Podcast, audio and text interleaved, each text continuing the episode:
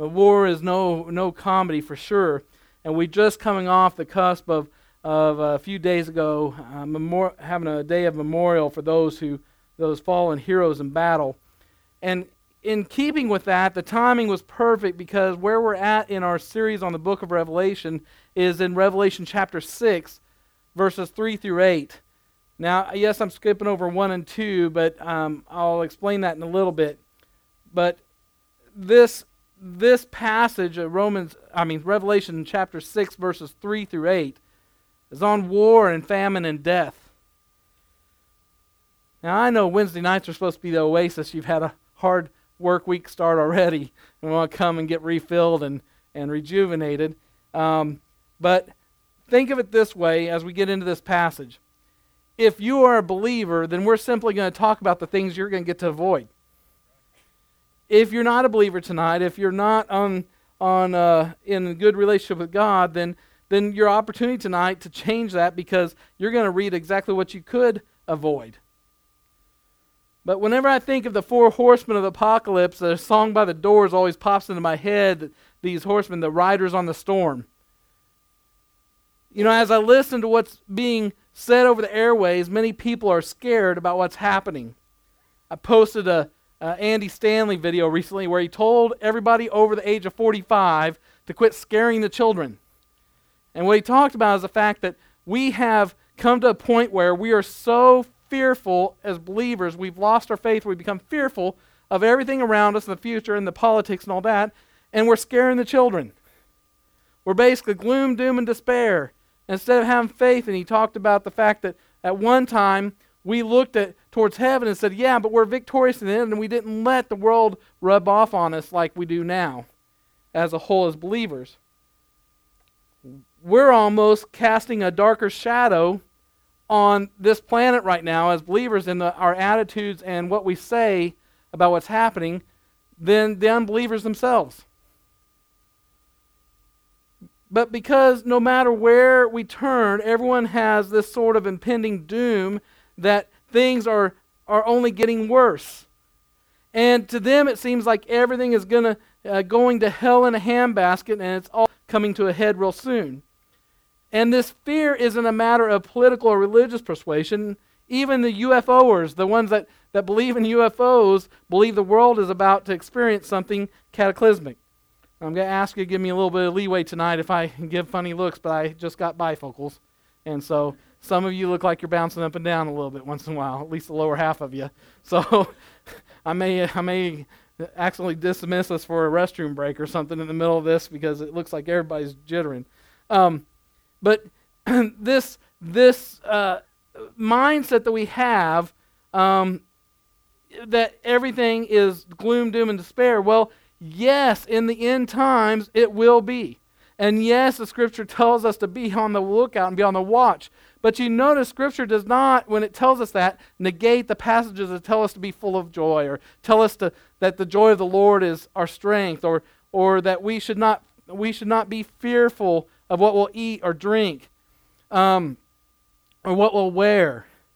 So, so it all has to be in balance. We have to have that in balance. There's one radio talk show talking head, and if I if I imitate him, you know who I'm talking about. Maybe if you pay attention to those things. I don't really listen to him much because I heard him maybe two years ago, and he was telling people to start storing up food and all this stuff that's going to happen in a few months. And if you didn't have food stored up, you're going to go hungry. All this. And recently, I heard a recent one. He's telling the same thing.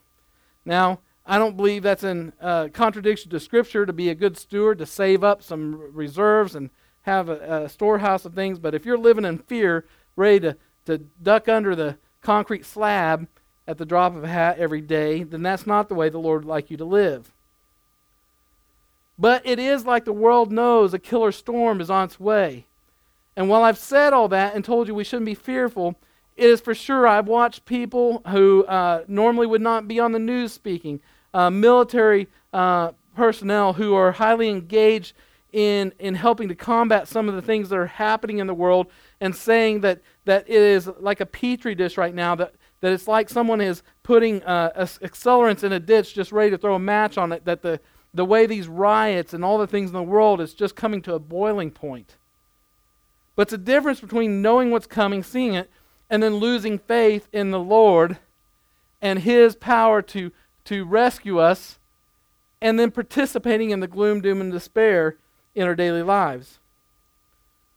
This fear is beginning to set in in the world, the sense of destruction that, that's coming. And for those who don't see or sense that the end is near, Jesus says to them, When it is evening, you say, It will be fair weather, for the sky is red.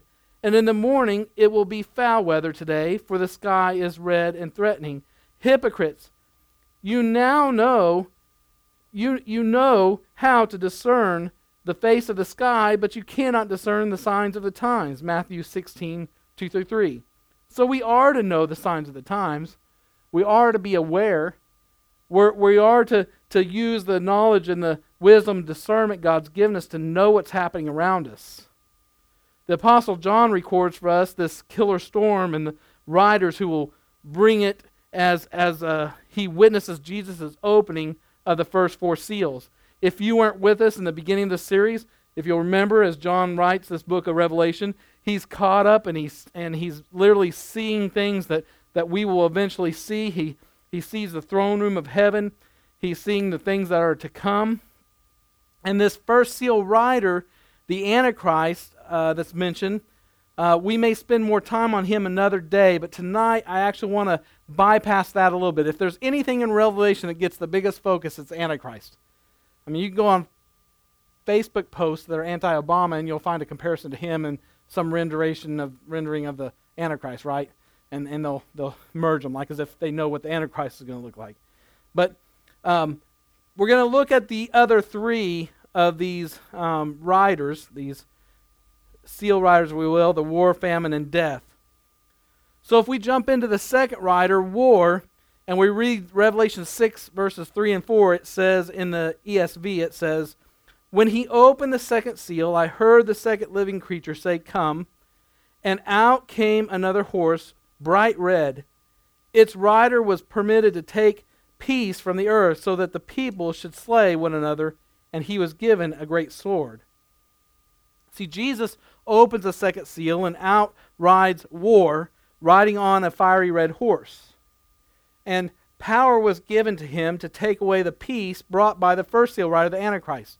If you'll, if you'll remember, and I, I will touch on the Antichrist back and forth a little, but the Antichrist is going to come like a great leader, uh, like an angel of light. He's going to come like a fa- he's going to be a false Messiah, going to come as a savior and bring peace when no one else can bring peace. But then we get to this second rider, and when Jesus opens the seal, this rider is allowed to come, the rider of war, come and take away the peace that the Antichrist has brought. So it's really a false peace, because anything God does is, is lasting. In other words, whatever restraint existed up to this point that has been preserving peace, God has given this rider the power to remove it. So this rider is the seal rider of strife, of violence, of assault, division, abuse, anger, hate, uprising, murder, insurrection, war, and bloodshed. I mean, think of anything destructive, and that's what this rider is bringing. And he, he divides race against race, class against class, neighbor against neighbor, employee against employer, spouse against spouse, children against parents, religion against religion, and nation against nation. Man, if you read uh, through the book of Revelation and put these pieces together in this description I just gave you, wouldn't you say that no matter who, if Obama was not the Antichrist, wouldn't you say that the stage is being set for him? I mean, you read that. I mean, we've got religion against religion. We've got everyone against everyone. In fact, this one um, uh, guy who is, uh, uh, well, won't go into his background, but he was being asked, um, his job for the government has been to look out for civil unrest uh, across the world, to, to be a student of knowing how to combat and um, redirect uh, forces and, and to ba- basically combat when there's civil unrest. And he's saying that in the United States that we have every telltale sign right now at play, and he went through the long list, that all it's going to take is the election. Now, he didn't say it would take Hillary winning or Donald winning or whoever. He just said the election. Because someone's going to win and someone's going to lose. And the ones that lose, both sides are fighting and actually carrying out violent acts on both sides. I mean, we get into, well, the media is drumming up one or the other, or whatever you want to believe, but the fact of the matter is, people are ready to start physically fighting each other in this country. One thing that really opened my eyes on on uh, Memorial Day, we were supposed to go out and do some things. It was raining, so I was on Facebook a little more, and I, my, me and the kids, we did a war memorial. But my niece posted a video that was basically a timeline of all the conflicts of the U.S. from the Revolutionary War to present, and it gave the death toll of what that war caused. And I was astounded because while I thought I knew history, I'd always thought of the Vietnam War being one of the, the largest. I thought of World War II. But you know what the largest loss of life was of any of them? The Civil War. When brothers fought against brothers.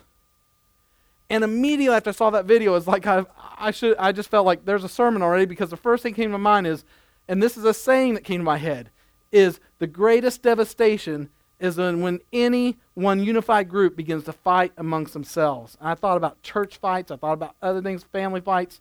It's the most destructive, the most hurtful, the most damaging of anything.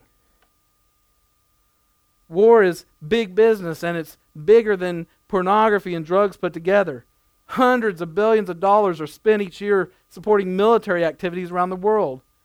And the more we spend on defense, the more it heightens insecurity. The more countries spend on their military, the more uh, paranoia runs rampant. I will say for the U.S., there's been one exception of all the wars to that. And that's because I, I remember it pretty vividly because I was almost the age that I could have gone, and that, that was Desert Storm. I think there's 300 and some American lives lost, the lowest on the totem pole of all the lost. Um, I remember having the feeling that we kicked tail and took names. I mean, you know, everybody's singing, I'm proud to be an American. Remember that? You know, and you, everybody's getting chills by that because we really went and fought. I mean, we used our superior power, and, and uh, but now, after we got prideful and thought that was going to be the way it would always be, now we're fighting ISIS and seeing a whole different story. I mean, what I've found is that's sad is that a military spending in third world countries is more than 50% greater than what they spend on health and education. Most third world countries spend more than half of their money that they totally have, uh, 50% greater. I'm sorry, let me repeat that 50% greater spending than on health and education. In other words, what's more important to them is fighting than being educated or being healthy. Yet there's always been wars, there will always be wars, and it only gets worse we, we're softening up the world to this idea of war continually, getting more desensitized to it. I had a discussion with some of my family about uh, the fact I don't believe the draft would be a good idea anymore, and I'm not a Bernie Sanders follower, you know? But I don't believe it would be a good idea because in World War II, we had a nation where people got behind the war and all about it. And being a foreigner or veteran and knowing other veterans, I'm telling you, half of our population, I'd be scared to be in the trenches with some folks now because they're so wishy washy about what they believe about the war or about fighting for their country that I'd be afraid I'd end up there alone anyway or they'd cause me to get killed. But, but this, this time, what we're reading about here, uh, this time of peace, it's like any peace treaty that, that man tries to form, it's short lived. Because riding right behind the Antichrist is war, and with his arrival, all hope of permanent peace is smashed. This is a very good, vivid picture of how Satan operates even now. Satan will always bring you a time of some peace and get you feeling comfortable before he socks you in the gut. He'll do it with drinking, drugs, uh, uh He'll do it with uh, relationships. He'll do it with anything. He'll, he'll get you thinking this is working out great for me. All the while hiding the fact that because you're defying God, there's some destruction coming. And so we see that here as war is following the Antichrist and the peace, the false peace that he brought. Uh, but where do wars really come from? The Apostle James probably says it best when he says in James 4 1 through 2, he says, where do wars and fights come from among you? Do they not come from your desires for pleasure that, that war in, in your members? You lust and do not have. You murder and covet and cannot obtain. You fight and war. That's what most people are arguing about our government now, that they say most wars are over really oil or anything else, but not over freedom, true freedom. And maybe there's some truth to that now. We're seeing where our government won't stick up for some of the military when they're in a hot situation. But if it has something to do with the commodity they want, they've got all the troops there in a heartbeat. And wars and battles start from within the human heart. James says they come from our desire for pleasure, where, where pleasure is the chief end of life. That's why I posted it, and I've said it several times. There is no leader that can make this nation great again. Because you can't, from the Oval Office or you can't, from some government office, change the hearts of men. You can't change a heart. You might be able to change some surroundings and some, some, uh, some financial situations to, to their financial situation, but if a man is set on destruction and he's got the devil uh, working to destroy him, you could put bucket loads of money in his hand, it'll all be gone. It'll be squandered. We can go to scripture for that. We can look at the prodigal son. We can look at other stories that, that these resources that they're trying to throw at people, trying to fix their lives, and it's just not going to work. And so a battle pursues within the human soul, and it's the desires of man in direct opposition to the Holy Spirit of God, Galatians 5:17 says. It's because of this internal war that's raging inside humanity that makes external peace between people impossible. I will tell you that even in the church, peace is impossible unless everyone, unless the people in the church are constantly striving to let the Holy Spirit operate in their life. The moment you come to church with your emotions shut off and coming out of a sense of duty and not out of a sense of trying to be changed and let the Holy Spirit change you, you will front a bad attitude to someone. You will take something wrong from someone. You will suppose they meant something when they said something else something will happen and dissension will stir up, and the enemy will get full foothold because you willingly came with a, a wrong attitude in coming into God's house. I'm not saying a bad attitude, I'm saying one of just indifference, one of just not allowing the Holy Spirit to have free rein in your life. So it's because this, of this internal war that's raging inside humanity that makes external peace between people impossible. This is why peace never lasts. But to, to have true peace and peace that lasts, we have to stop turning our attention outward and begin turning our attention inward and upward. When we went to, when Jennifer and I went to James River, one of their, their main taglines was, uh, let's see if I can make sure I don't mess it up. It was uh, inward in commitment, outward in worship, or inward in commitment, upward in relationship, outward in evangelism. Something to that effect. But what they're trying to draw people to is that there has to be this constant effort of uh, building the relationship inside with God, or then also the relationship with God, I'm sorry, upward, relationship among the other people, and then also using it to impact people outside the church. But true peace starts when we have peace with God. Inside us, all, all there exists is a selfish and self centered nature called sin that keeps us apart from God and one another. And until this nature comes under the power of God, then there'll be no peace. You see, you can look at a couple or a family and say, well, they aren't believers, but they seem to really love each other. But you know what? Soon as one person starts having to struggle and the other person isn't getting the affection or love or attention that they used to get without the, without the help of the Holy Spirit to direct them and guide them, then, then once it stops being what they signed up for, then Satan has an opportunity to break apart that relationship. Only God can bring peace, and that only through Jesus Christ. And Jesus himself confirms this if we were to look in John chapter 14, verse 27. He says, Peace I leave with you, my peace I give to you. Not as the world gives, do I give you to you. Let not your heart be troubled, neither let it be afraid. Let me read that again. Peace I leave with you, my peace I give to you. Not as the world gives, do I give you give it to you. Let not your heart be troubled, neither let it be afraid. It means if you look at that and start dissecting that, it means don't search for peace in this world. You got to search for peace with God because it's His peace that He left with you, not as the world tries to, to create peace, because the world would want the believer to buddy up and try to make peace with someone who Satan is definitely using to try to destroy him. Much of the world right now, especially unbelievers, what they're picking apart about Scripture is all the wars that God actually aided his people in, in killing others. Again, we have to look at the fact that we didn't create this world. We didn't create uh, God's perfectness, his, his righteousness, his place as, as the, the perfect righteous judge. And we didn't, one thing we did play a part in is sin. If you want true peace, peace of heart and soul, then you need to turn your heart over to Jesus Christ. And Paul said this in Romans 5:1. Therefore, having been justified by faith, we have peace with God through our Lord Jesus Christ.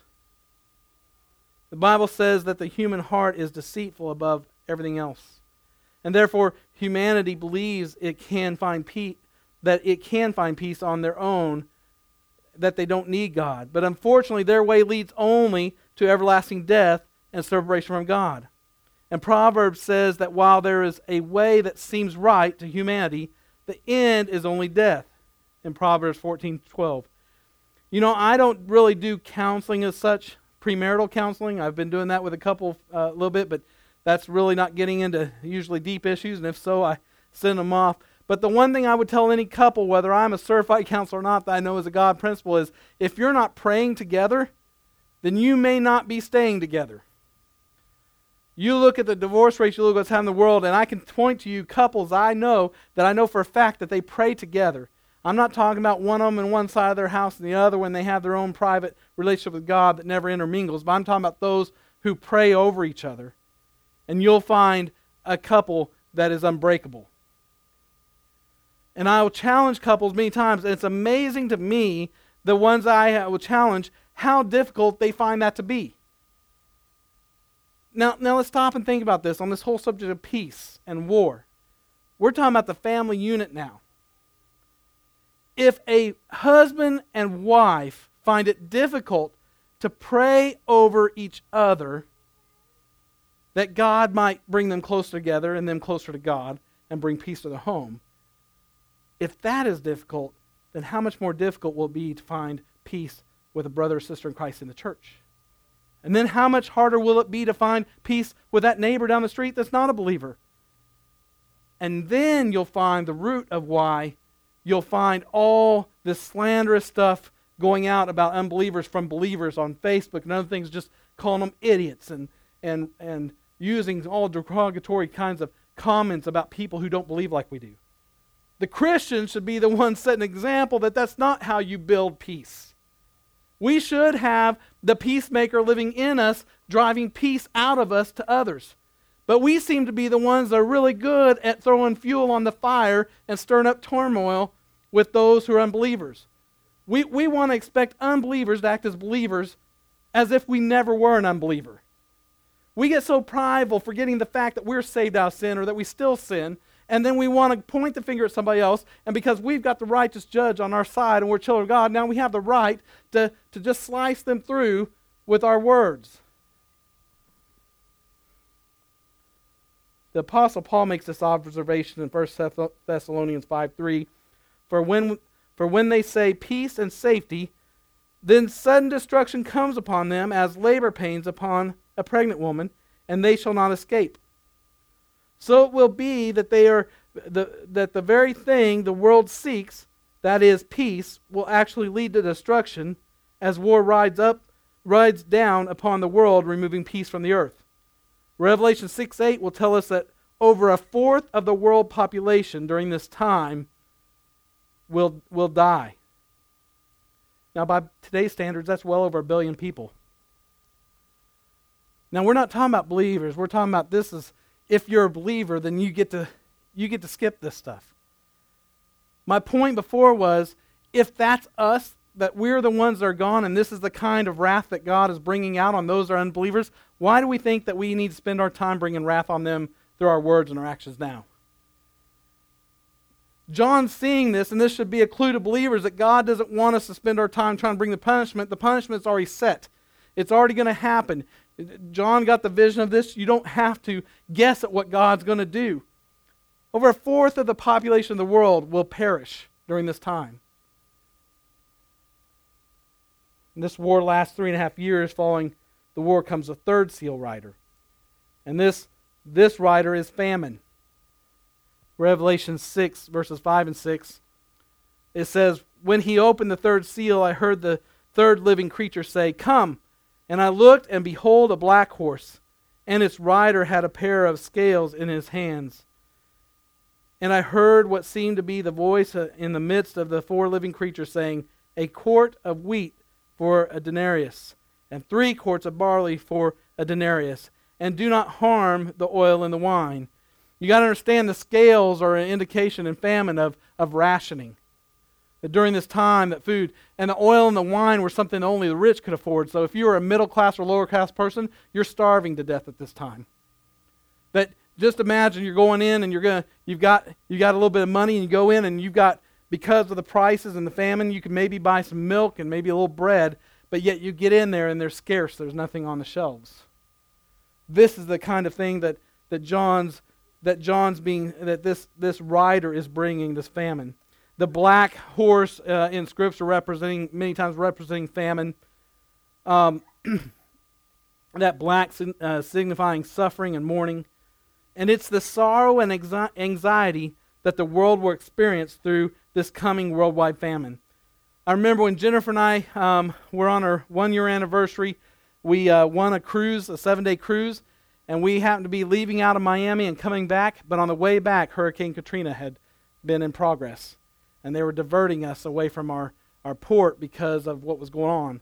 And we were getting words of our uh, uh, church home. They were sending folks uh, down to bring relief efforts.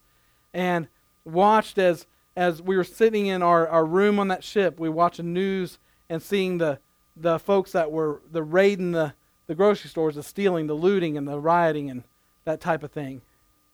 Dave Ramsey talks about the fact that there's this big push everybody buy gold, buy gold because eventually dollar's not going to be worth anything. And he said that's a bunch of hogwash because if you look through all history, all the way back to the Roman Empire, anytime there's been mass destruction, you can't get anything for gold, but if you have water and food, it's as good as gold. See, the world and what they're trying to do, and, and peace and our efforts to try to preserve ourselves, we aren't as smart as God, and we're always going to go in the wrong direction. If God is going to bring judgment, then you, if, if you plan with a bunch of food and water, then you'll need gold. If you plan with a bunch of gold, then you wouldn't need food and water. You get what I'm saying? You can't change God's plan. And this is what's being projected here that this is going to happen and people will be, be suffering because of famine and, and loss of food. Famine always follows war. Further, withholding food is often a technique of war, making food a weapon. Food is withheld, fields are burned, and those, uh, those needed uh, to um, till the harvest of the crops either are dead or have been away at war or too weak to work. So after any war, there's always some sort of famine. Uh, my dad was talking to us about his brother Bud, who died in World War II. Um, he uh, went to be a paratrooper and, and had several accidents, but he ended up marching through much of the war and then being killed uh, in Germany. And they're talking about how uh, when they had the draft, that many of the men were gone, and so you know the women were working and all the things were happening, but also the rationing of fuel and, and food and other things because there are shortages. So even within some of our lifetimes, some that are still living would remember times that right after war that this rationing would take place. To understand the seriousness of this famine is to understand the meaning of the words a denarius at that time represented a day's wage. So whatever you make in a day right now, that's what um, that's what maybe some grain would cost you. That's what a little bit of. And barley wasn't known to be the choice food. That was actually for the paupers. That was only if you had nothing else. In fact, a lot of times they fed the barley to animals. It wasn't choice food. So for a day's wage, a person could buy only enough for themselves or for their family. And so, if you're lucky enough to find work, the money you'd earn would only be enough to pay for your food, which begs the question how will you provide for the other necessities of life, like a roof over your head and utilities? See, this voice goes on to say, Don't harm the oil or, wine, or the wine. Oil and wine are often associated with the rich, and they are luxury items in this ancient world. Even in my short four and a half years of pastoring, if I could tell you the number one request for assistance, which we can't keep up with, we, we soon figured out we couldn't, and not many other churches can, is weekly I get calls. In fact, I got three this week. Do you help with utilities and do you help with rent? Every week. I've had as high as seven or eight calls in a week. Now, when you're talking, somebody may have five or six hundred dollars in rent, and you got five to six people calling a week. We all know. I mean, uh, I'd like to say we had some millionaires in here, but we know where the money comes from, right? God moving on people's hearts, and they put the money in the offering. And so, if we're just hardworking, you know, uh, folks, and no millionaires in here, then then the average is we can't afford to support other people's rent and utilities. Now imagine if most churches, and I've talked to a lot, if, if most churches are not able to do that, and the people are calling the churches, why are they calling churches? Because the government organizations aren't helping with that. So now you imagine inject this time where the Antichrist has come, false peace, now things are all going to hell in a handbasket, war has come, now famine, now people can barely buy food, and we're talking about the world. Now people don't have shelter, and these comforts of utilities and things are a thing of the past.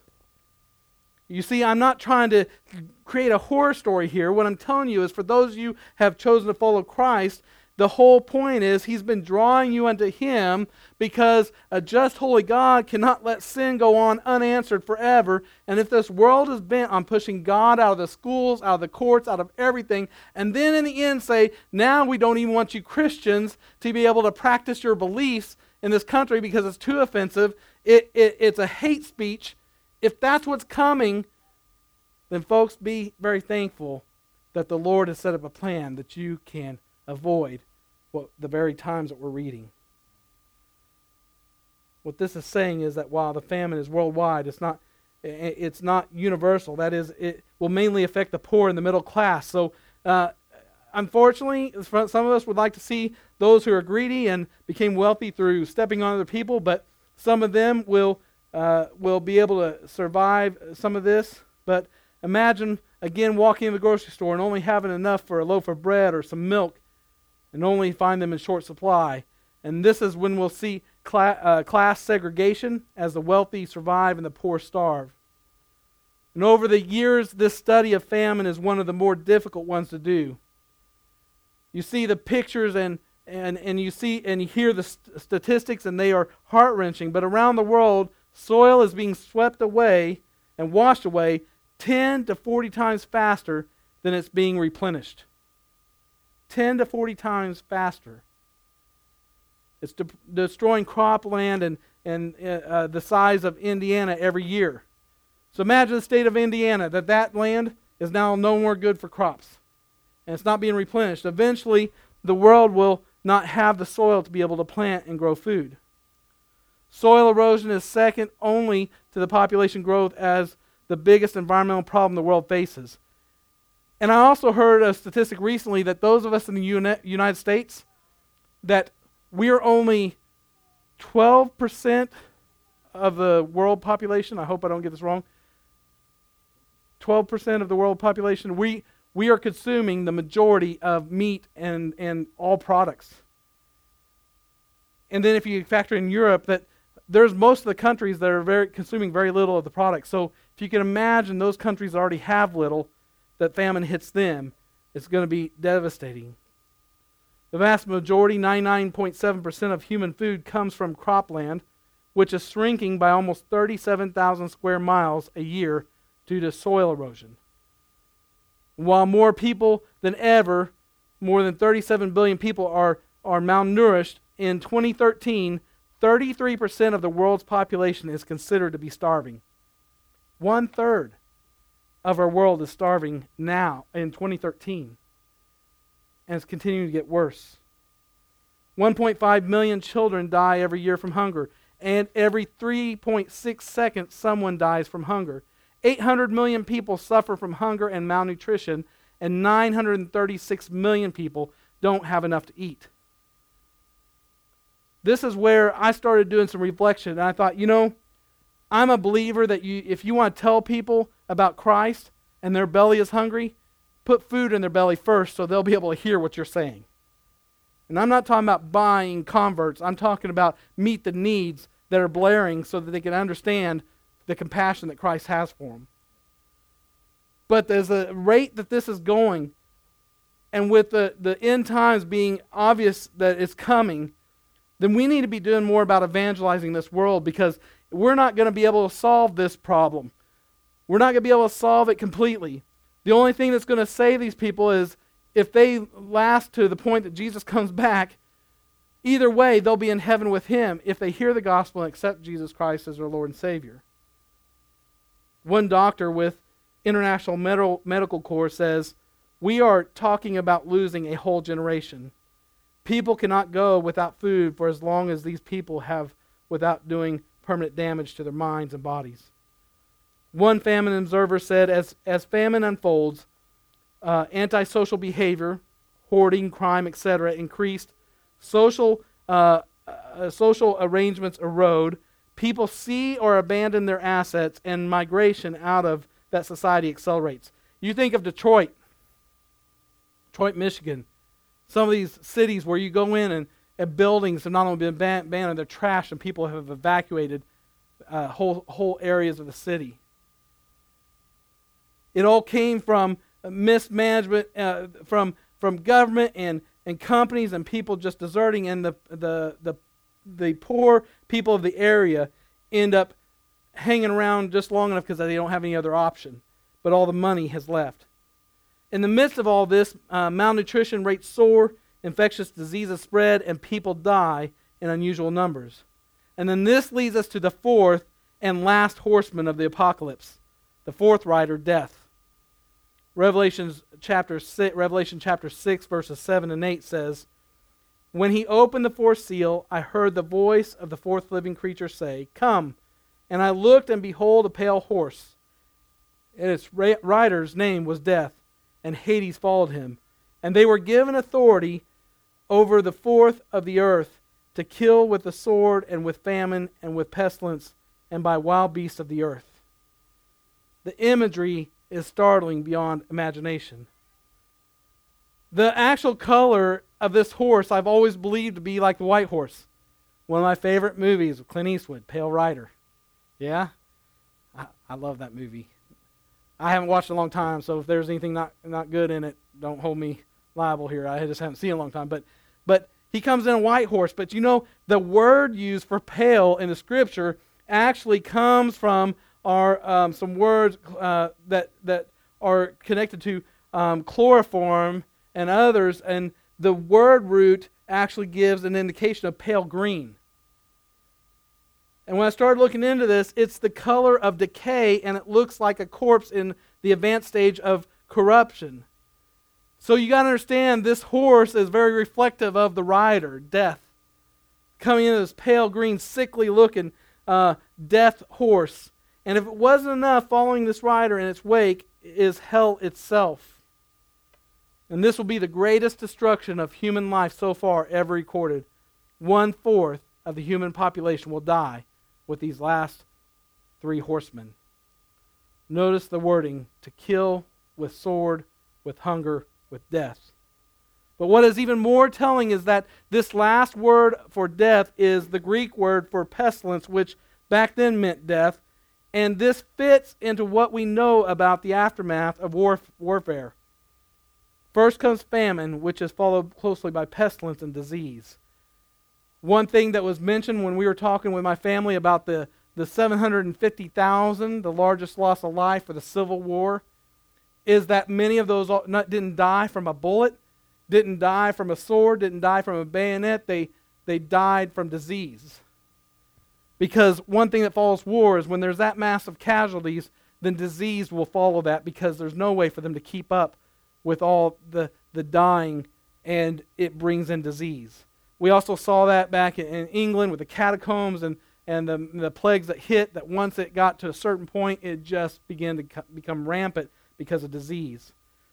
The question isn't when infectious diseases are going to be wiped out, but rather it's where the next dear, uh, uh, new plague will appear. I can't go on Facebook anymore without somebody saying, hey, there's these epidemics being seen across the United States. Watch out going to this state. But many of the bacteria that caused infectious diseases and that were once thought by doctors and scientists as being eradicated or under control are making a big comeback. Has anybody noticed that? Diseases that when I was a kid and growing up, I just thought those were diseases of the past that they'd been completely wiped out. Diseases like tuberculosis and hepatitis, meningitis, dysentery, typhus, staph infections, venereal diseases, and there are, are also new ones to fight, such as Ebola virus, which hasn't been stopped, and, but rather is increasing, and all along with still fatal HIV or AIDS virus. So consider for a moment past plagues, the Black Plague that killed up to 50% of Europe's population. And it's regarded as the greatest biological environmental disaster in human history. In the 6th century, there was uh, Justinian's plague that wiped out 25% of Europe's population. But the HIV AIDS is making these look like child's play. In 2013, 35 million people have become infected. 3.2 million of these are children.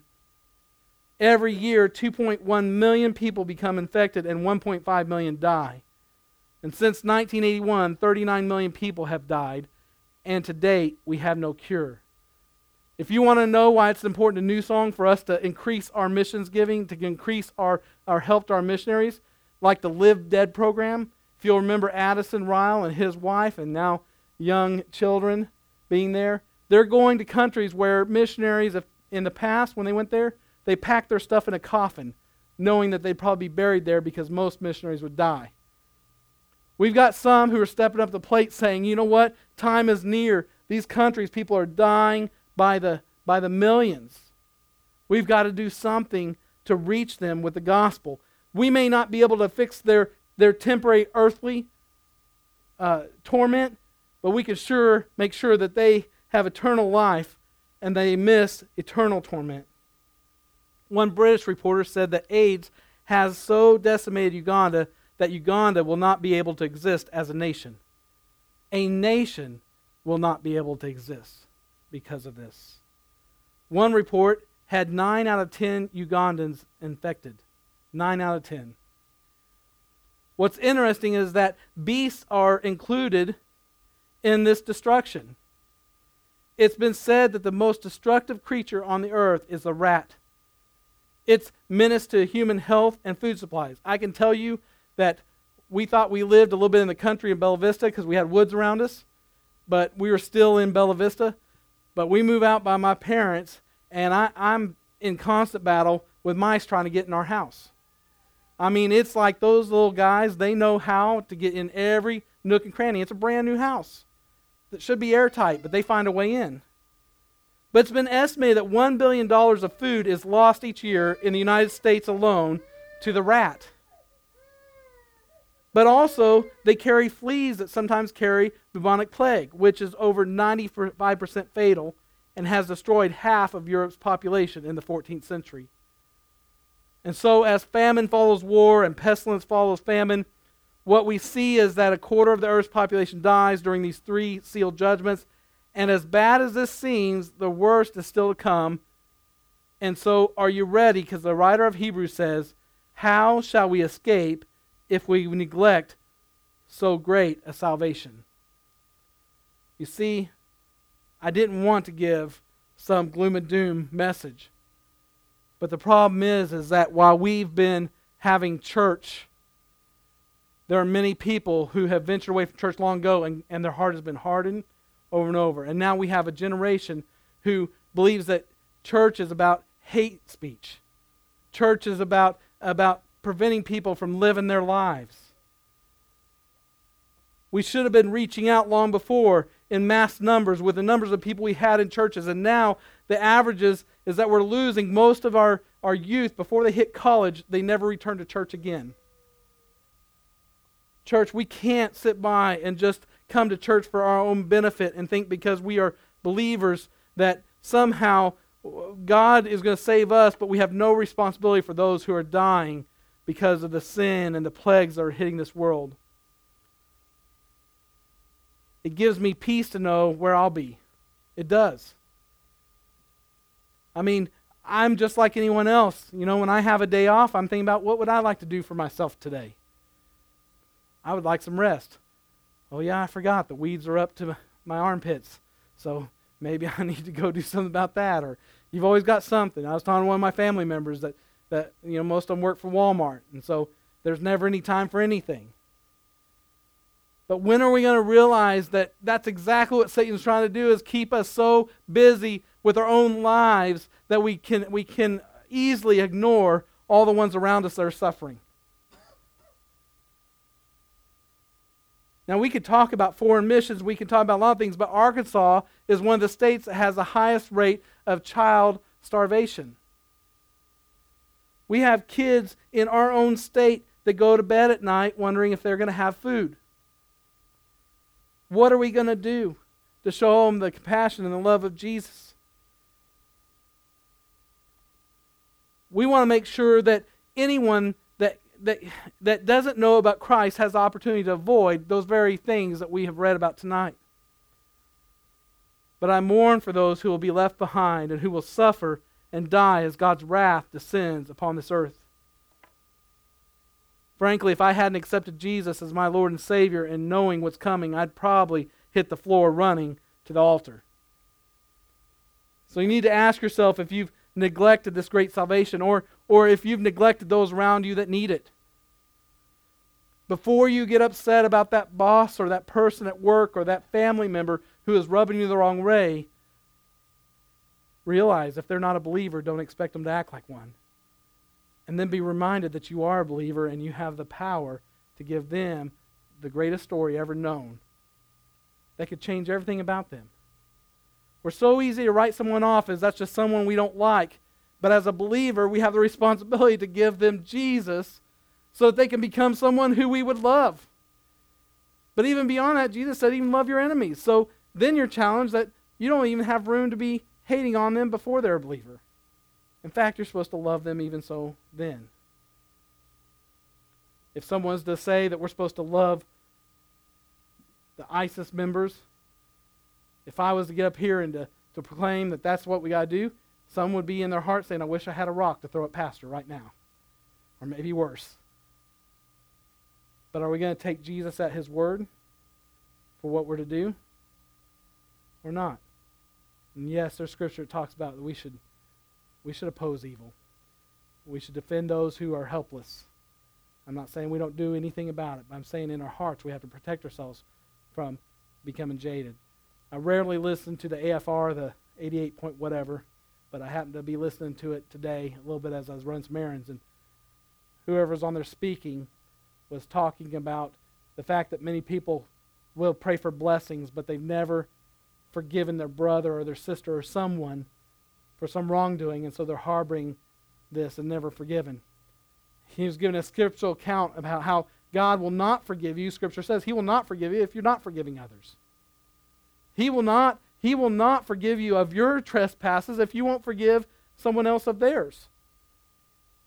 So much of what's getting ready to hit folks who are unbelievers that we see in the end times, we have every ability right now through our forgiveness of their wrongdoings, through giving them the gospel, to give them the same opportunity we have to avoid that and spend eternity with the King of Kings and Lord of Lords. No more sin, no more sorrow.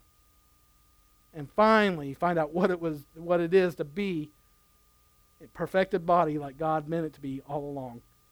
I'm so looking forward to that. I can't imagine what Adam and Eve experienced before sin came in. To, to be in, in a perfected state that God just wanted them to be in relationship with Him. We've got to keep our focus, church. We've got to keep sharp with what's happening in the world. We've got to keep our eyes tuned. For those of you that either been in the military or you wanted to be, and, and you want to be that warrior, God's calling you up to be that warrior. Not against flesh and blood, but against powers and principalities. The things, the evil we're seeing in the world, He's calling you up. But are you acting on that? I'm not looking forward to just riding up in the sky thinking, whoop, I'm glad I left all those folks behind, and thank goodness for me. Breaks my heart how many folks are going to be woke up to the fact that they missed their opportunity. And now all they have left to look forward to is eternal separation from God. Let's bow our heads. Jesus, I thank you, Lord, for your word. And while these, sometimes when we go through the book of Revelation, Lord, there is some stepping on toes and hard to hear things. But, but God, we need to understand that while this scripture and what John is telling us, what John has seen, what he's relaying to us, is the very thing that you want us to rejoice in the fact that we will not be among those if we run the race, if we if we live uh, in accordance to your word, God, if we uh, accept the salvation you've freely offered, God, but at the same time, Lord, for us to ignore the fact that mass numbers of people, even by your word, will perish because they never made that choice. So, Lord, tonight in this room, I never, ever want to assume just because I know folks in this room that, that they either made that decision or that, Lord, they don't need to, to meet up with you again and to make things right. Maybe they have unforgiveness in their heart, or maybe they've, they've ignored those around them, Lord. They've ignored that great salvation that could be offered to them. They've not been evangelizing, they've not been telling their story and telling the great story of what you did for them on the cross. And Lord, tonight's a night for us to set that straight, for us to refocus, and look at your word and realize that there is a serious judgment coming. And that we aren't to sit here and rejoice of the fact that all those who don't believe like us, the, the, the left wing, the, the whatever we want to say is our enemy, Lord, that we, we rejoice or we, we mock as if we're going to be glad they're going to get what they what's coming to them. Lord, I, I pray that you break our hearts for those that break yours. Jesus, I thank you that you're speaking to hearts right now. If you're here tonight and you have not asked Jesus to be your Lord and Savior, but you want to have Him to take control of your life because it's a wreck. Maybe people don't know it, but on the inside, you've been a wreck and you need, you know that there's nothing in this world that's going to fix it. Jesus will not make your life just easy, but He will guide you and lead you, and you'll be able to conquer things you've never conquered before, endure things you never endured before because you've been doing it on your own. If you're here tonight and you want to accept Lord, uh, Lord Jesus as your Savior, then I want you to just raise your hand. I want to pray for you.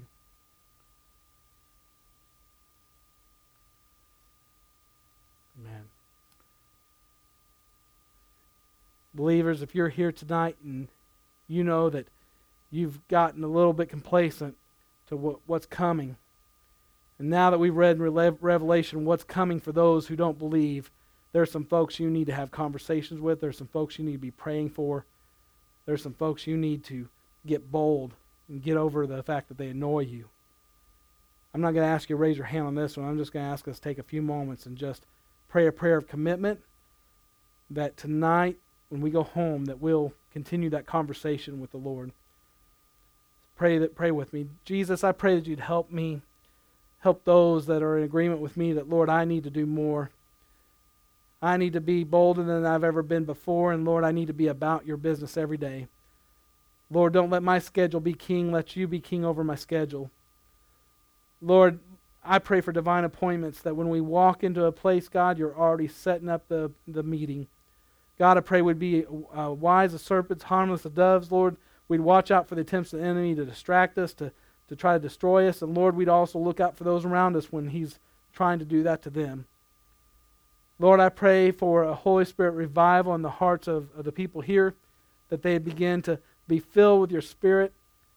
Lord, so full and overflowing that when they walk into their workplace or around their family, they know there's something that has changed. Let them stand out, Lord, like a million watt candle has just been lit off in the room. And Lord, that they, they are shining so brightly that no one can ignore there's something in them that they need. And then let that lead to the conversation that gives them an opportunity to accept you. And we thank you for it in Jesus' name. Amen. Amen. Love y'all. Um,